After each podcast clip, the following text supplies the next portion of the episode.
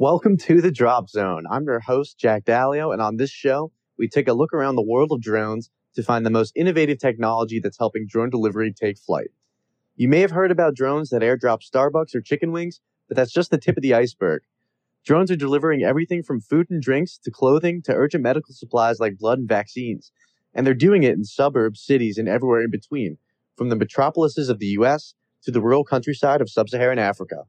Every day, drone delivery companies are building new and innovative technology, both in the air and on the ground, to make drone delivery a reality, no matter what's being delivered or where.